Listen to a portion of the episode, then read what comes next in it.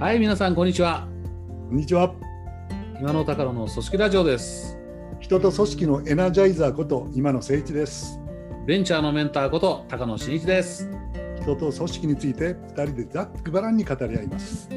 どうぞお聞きください。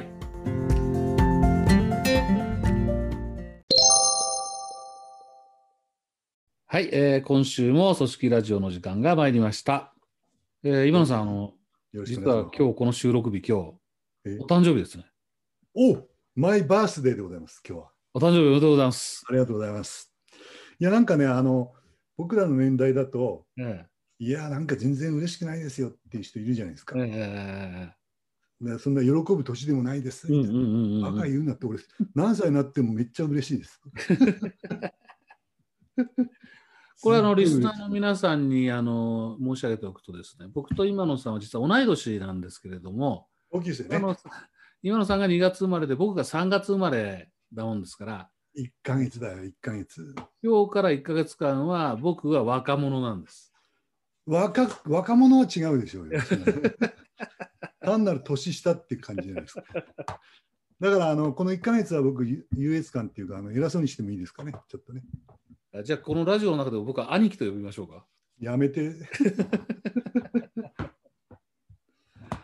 いや、何せあれですか、あの高野さん、誕生日嬉しくないですか？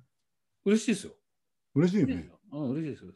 うんはいあの、あれですね、やっぱ Facebook でなんかおめでとうメッセージとかもらうと素直に嬉しいですよね。ああ、まあ本当嬉しいですね。本当ありがとうございますってあのたくさんの方においただきまして、ありがとうございまやっぱ来てます？あす。はい、いただきました。そうですね。ちょっとあの全全員にまだ返事できてないんです。ああ、なかなかね。えーということで、この今野さんのお誕生日にお送りする今回の組織ラジオ。ではそうテーマはお誕生日の今野さんに決めていただきましょそう来る。なんか 最近僕決めてるような気がするんだけどな。なんか誕生日だからでなくてもなんかちょっとなんかテーマが僕の仕事になりかけてる感じするな。う。まあいいまあいいでしょはい。う。えっとね、ほら前回ええ、僕コーチングの話したかな？そうそうそうそう。はい。ね。うん。うんそうです。そうそう。そのそのことでね、ま、もううんもう一ちょっと別この間とは別件では思ったことがあるんですよ。い。ええ。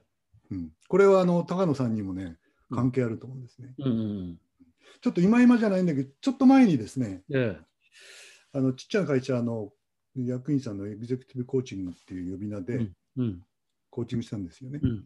要はあのマネジメント経験があんまない役員さんで、わ若い会社なんですか？若い会社なんですよ。若いって言っても年齢はちょっと上なんだけど、うん転職組が集まって会社を作りましたみたいなるほな、ど。そうんんな感じなんですけども、あんまりこうマネジメント経験豊富じゃない。はいはい。それでこうどんな会社にしたいかとかね、うん。ビジネスどういうふうにしていきたいなんていうのをこう引き出すじゃないですか。はいはい。なんだけどもこうちょっと気もそぞろっていうかですねうん。どうしたんですかって言ったらマネジメントはうまくいってないっていうわけなんですよ。なるほど。いってないわけ。で、うん特にね営業の担当役員さんなんかは、うんうんえっとねうん、なんかこれすごい長く長くなりそうな悪い予感がするな。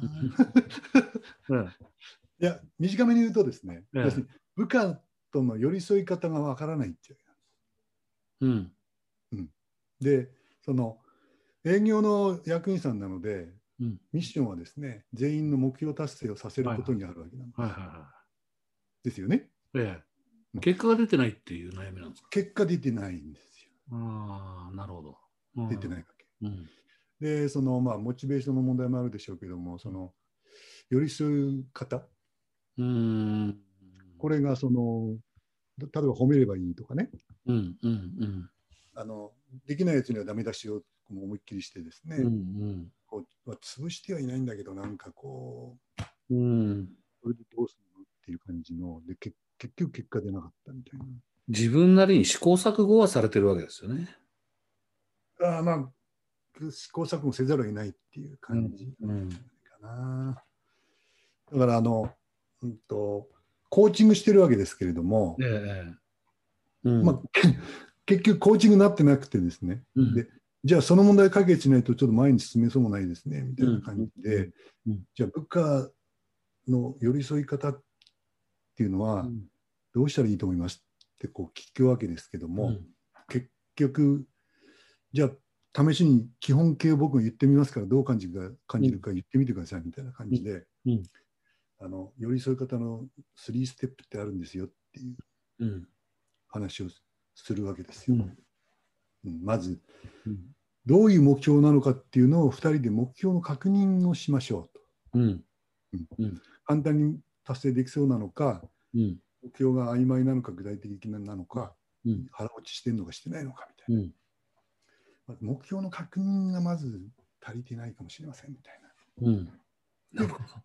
なるほどってそれでこう合意したらうん期待を伝えてくださいと。うんうんうんうんうんお前ならできると。それ教えてますね。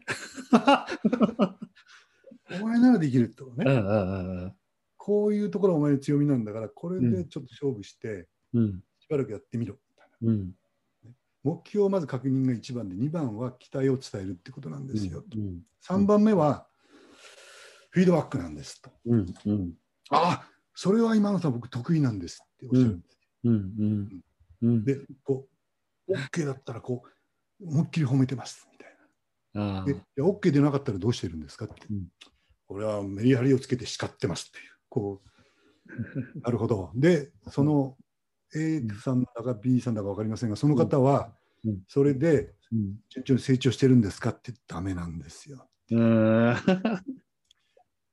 でね、で、まあ、最後はね、そのうんなんでダメだか分かりますか？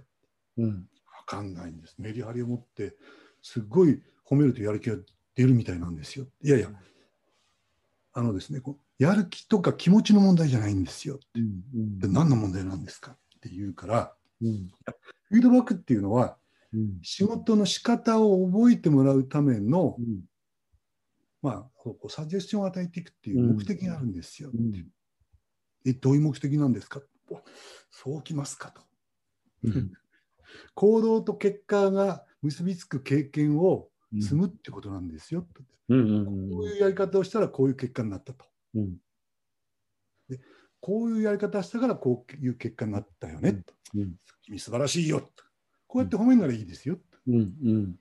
ただ丸出してお前はすごいやつ。そうそうそうそうそダメですよってね。このこういう行動を取ったから。これちょっと外したのはこういうことなんじゃないのっていう。だから次からこれ修正して頑張ろうねっていう。うん。この行動と結果の結びつき、うん。これを意識して寄り添ってもらえませんかね？ってうん。いう。ね、で、ちょっと僕ほら、専門家だからね、うん寄せばいいのに、これをね、行動と結果のね、随伴性って言うんですよなんて言ったりして。でまあ、その分はちょっと僕失敗したんですけど、そしたらあの、その方がポキョトンという顔ですね、専門用語はいらなかったっていう、こういう話なんですけども。うん。で、その先もあってですね、うん。ちょっと名前は言えないんですが、うん。えっと C さんうんですね、あなたの場合は褒めたり、すかしたり、怒ったりっていうのをうん。メリハリ持ってるつもりなんだけども、結果出なかったじゃないですか。うんうんね、と部下の中にどういう感情が芽生えるかって言いますと、無力感っていう言葉があるんですよ。そうですよね。専門用語で言うと、学習性無力感って心理学で言うんですけども、まあ、この言葉を覚えなくていいんですが、あどうやってもダメだったっていう結論が心の中に植え付けられるっていうことになるんですよ。うん行動と結果の結びつきっていうのをこううんきちんと教えるつもりでやってもらわないと、うんどんどん無力感になるんですよっていう。うん高野さんがさっきおっしゃってましたけど、完全にティーチングをしてしまいました。それはもうコーチだね。でも、それ僕いいつも言う、そのベンチャーはまさにそれですからね。あうん、やっぱり創業者、社長以下、誰もそのマネジメント経験がなくて、それとね、マネジメントされた経多分大企業に最初勤めてマネジメントされた経験があっても、まだ若いじゃないですか。だから、今のお話のその3つ目、そこの上司の方が、そこのその原因と結果っていうところをきちっと話をしたりとか、法則性を教えよそうう法則性なんだよね。そう、教えようとしてるんだろうけど、うん。なぜそう言ったのかって、やっぱまだ考えられるほどん年輪積んでないので、そうですね。あの時上司やフィードバックでこういうふうに言ったとかっていうことはあるんあっても、それの意味はあまり分かってないんですよ。なるほどね。うんだから褒めてくれたら嬉しかったとかは残ってたりとかするんですよ。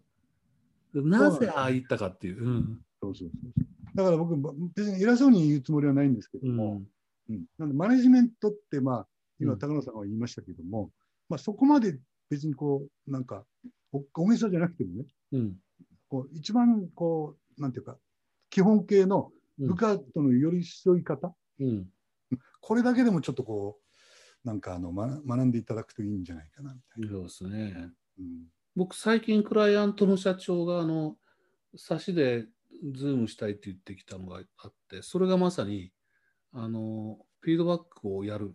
自分の会社作ってから初めてフィードバックやる。で、うんやり方を教えてくれっていう話だったんですよ。でやっぱ僕も最初に言ったのは、目標はどうやって設定しましたっていうこと。ああ、やっぱり入り口はそこだよね。やっぱりそうですよ。うん。うん。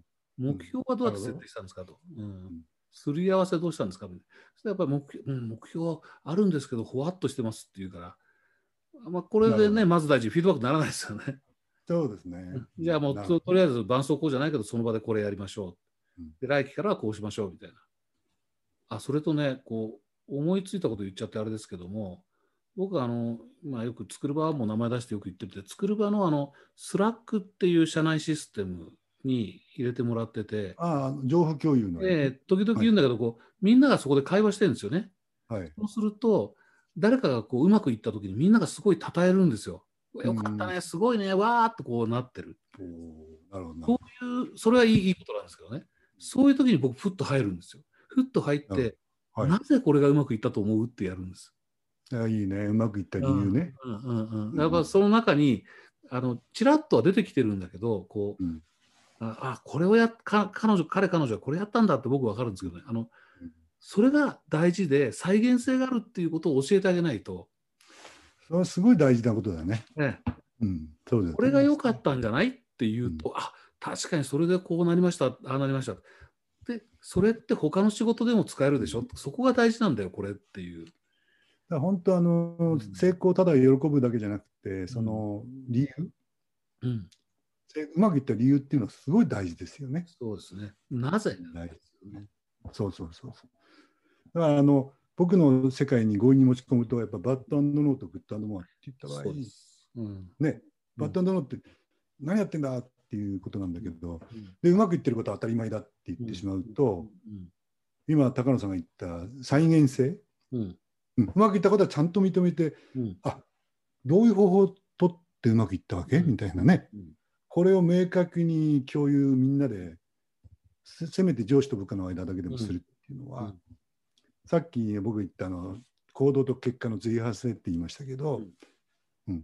でそれはあの高野さんの理由の言葉で言ったら再現性だっていう話ですよね。そうですね。うん。そうです。なるほどうん。なるほどね。やっぱりあのマネージメントしたことがない、されたことがないというのは別に悪いことじゃないんで、しょうがないんで、そこはやっぱ学んだ方がいいですね。だから話をちょっと戻すと、あの3ステップなんかは、本当にあの実践やりながら学んだ方がいいですよね。そうですね。これやっぱり長年の間にいろんな人の知恵でできているものだと思うので、そうですね。ええ、それやっぱりね、初めてやる人が一人で考えても、それは答え出ないですよね。うんうんだから、そういう意味ではコーチングは難しいですよね。難しいですね。これどう思います？って言っても分かんないですよね、それね。し。かもエグゼクティブコーチングっていう名のもとにやっているので、本来はなんていうんですかね、あ会社の方向性とかね。あ、うんうん。あるいはうん。あの一一役員さんなわけですけども、うんうんうん経営者としてどういう存在になったらいいかとか、うんううん。ん。そういうことがうん。一応役割ではあるんですけど、うんうん。ただあのこう骨が刺さったみたいに、うん。現場のうん。その部下とによりうんそういう方がうまくいってなくて目標もいってないとなると、まあこう言ったらなんかちょっと言葉が乱暴ですけどそれどころじゃないみたいなその、うん。経営の方向性の前に部下をなんとかしなきゃいけないっていう。う。ん。うん。そっちの問題の方、うん。うんそっちの問題の方がこう身近に肌で感じるんでしょうね。なるね。うん、長期的な視野でどうするかとか広い視野でどうするかっていう話もさることながら目の前の部下が結果が出ないとか悩んでるとかついてこないとか、そういう方が気持ちには響いちゃいますよね、きっと。そうですね。だから23年前に僕が起業したわけですけども、22年、あごめんなさい、うん、22年ぐらい前をすごい思い出しますね。ああ、うん。まだあの3、4人、4、5人の頃って、うん。これから会社どうしようかとか、うん。あのお金なんてすぐなくなっちゃうもんだから、借り入れがどうのっていうようなことをしながら、うん部下のさっきのエピソードみたいにマネマネジメントというよりも教育しなきゃいけないわけじゃない。ですか。はいはいはい。うん。この両立ってこうなんか天才的能力が必要な感じしうんますよね、うんうんうん。そうなんでしょうね。そういうのはあれですか？あの高野さんのうん。分野であるベンチャーはどうやって解決してるんですか？いろいろだと思うんですけどね、あの、うん。とけ会社がこう大きく、ちゃんとメガベンチャーと言われるぐらい大きくなった会社の人たちと話をしていても、そこはできていないっていうケースありますよ。うんうん、だから、あのすごく見ていて、もうその、もう老婆心ながらだし、そんなもう無責任に言うなよなんだけど、あの、すごくやっぱりこうビジネスモデルがすごい良かったとか、うん、競争優位性やっぱ持ってるとかっていうことがあって、事業が。はい、だからガーッと伸びてるんですよね。なるほど。もう、その人のマネジメントのところっていうのは置き去りになってるから、そのメンバーとか課長と話をしていると、あれあれって思うことがやっぱり結構ありますね。そうすると、その先が心配。なるうん、市場環境がなんか変わって、さあじゃあこれまでの商品から次の商品やらなきゃいけないっていうような時に、この組織どう動くんだろうなっていうのは心配ですね。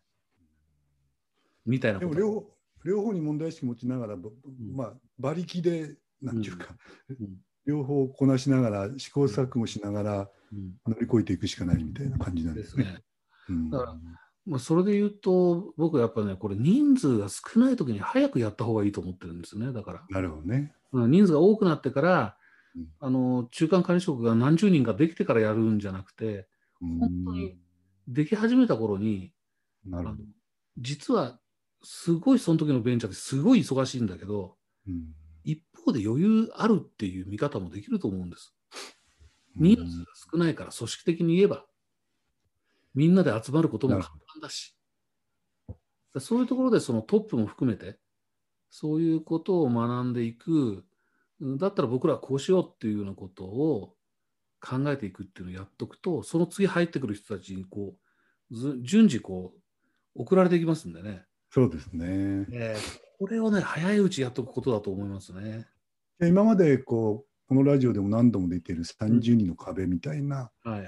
時に、うん早めに手を打った方がいいっていうふうなうんことを言ってるじゃないですかね。はいはい。そうやっぱり、り中間管理職を置かなきゃいけない時時が一つの第一次の壁だっていうことになってるんで、うんその時がタイミングやね、だからね。僕はそう思ってますね。うんなるほどなか。なかそれを理解されないんだけど。うんうん。そこでその、まあ、そのチームの回し方っていうようなこととか、うん。うんとまあ、ミニ経営者とも言えるので、うん組織運営やその、なんていうか、うん仕事の PDCA をチームでやるっていうのはどういうことなのかみたいなことも大事だけど、うんまあ、さっきのような部下と寄り添い方みたいな、うんすごい日常のベタなことも先にこう、あの勉強してもらって、あのなんていうか、分かった上でこそうですね。う、なんていうか、繰り返しやっていくっていうようなことがね、は早道かもしれませんね。うん。うん。今おっしゃったんですけど、もう一つあるのは、その人数少ない時の方がいいと言ったのは、うん。あのさっきも言いますけど、創業者とか社長もマネージメントしたことがないし、マネージメントされたことがないんですよね。なるほど、なるほで、中間管理職ができて、中間管理職にだけ研修とかそういうことやっても、その上の人間が置い置いてきぼりになっちゃうんですよ。ど。置いてけぼりになったり、あるいは帳消しになったりすするときあるよね、そうです、そうです。なんでこんなことやってんだって。そうそうそうそうそう。日頃のマネージね。何まどろっこしいことやってんだみたいなね、そうそうそうそう。うん、でそれが人数少ない時だとその人たちも創業者とか上の方のグループの連中も一緒になってやって共通言語を持てるんですよ。なるほど。うん、じゃあ、社長さんや副社長さんなんかすごい謙虚にしてもらわないとまずいよね。いやねそれはあります。うんそれはあります。うんまず一緒になってぼ僕らも学ぼうみたいな。そうです、そうです。じゃあ、高野さんなんかこう顧問したりしてると、うんそういうことをのマネジメント研修みたいなのやったりするわけだ。やりますね。ああ、なるほど。まあ、ある程度の規模だから、まあ、作る場なんかはやりましたしね。うんだからあの、なんていうかな、こう、本当のその知識とかっていう、あるいはこう、表面的ではないススキルとかっていうのは、その外部の会社にお任せして、ど。うん本当になんていうか、こう、マネジメントの実践みたいなところですよね。それはさっき言ったら、3ステップの本当に具体的なやり方。なるほど。まあこれ中堅以上になってきて回っていくとね上司からそういうふうにされるからそれを真似してそうです、そうです、そうです。自分の部下にするっていう流れができてくるよね。そうです、そうです。うんで、その時にその中間管理職に対してフィードバックするトップも分かってて、中間管理職に同じことしないと。そうですね。えうんえだとで忘れ忘れた頃にこの思い出すような研修を人事がやったりねそうです、そうです、そうです。しますもんね。ええうんそんな風にしていくと、実はその、いつかの回でやったけど、文化を作ることができて、風土として定着していくんだと思うんですよ。早いうちにやって、だんだんこう、伝承されていくっていうステップを踏めば。そうでしょうね。なるほど。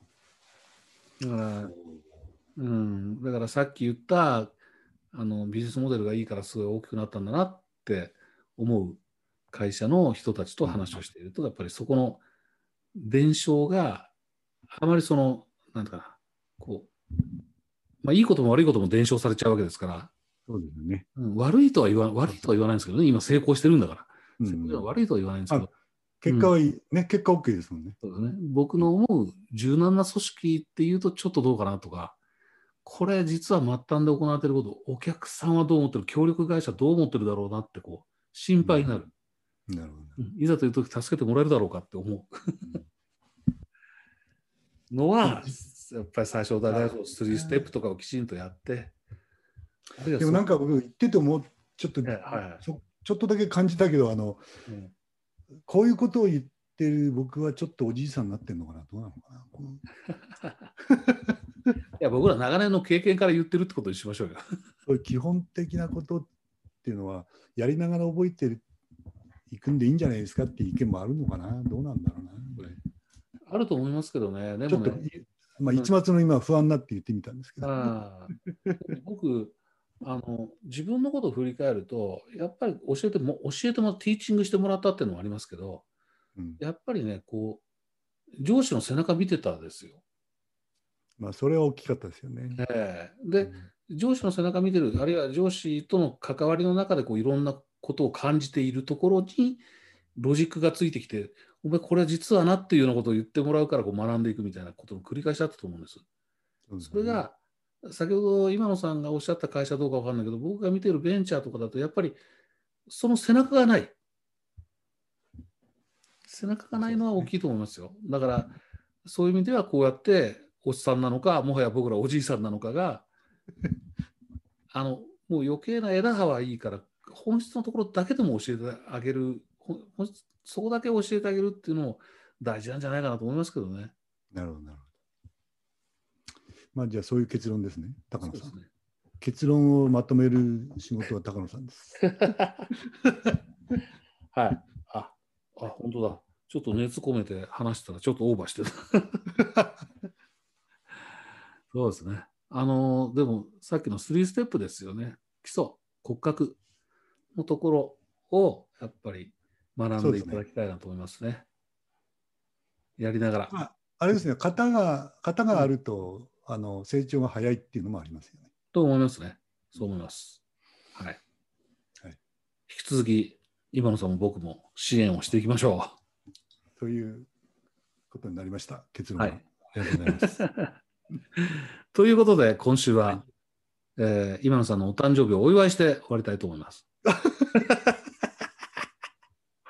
皆さんありがとうございました。はい。皆さん、ありがとうございました。それではまた来週。失礼します。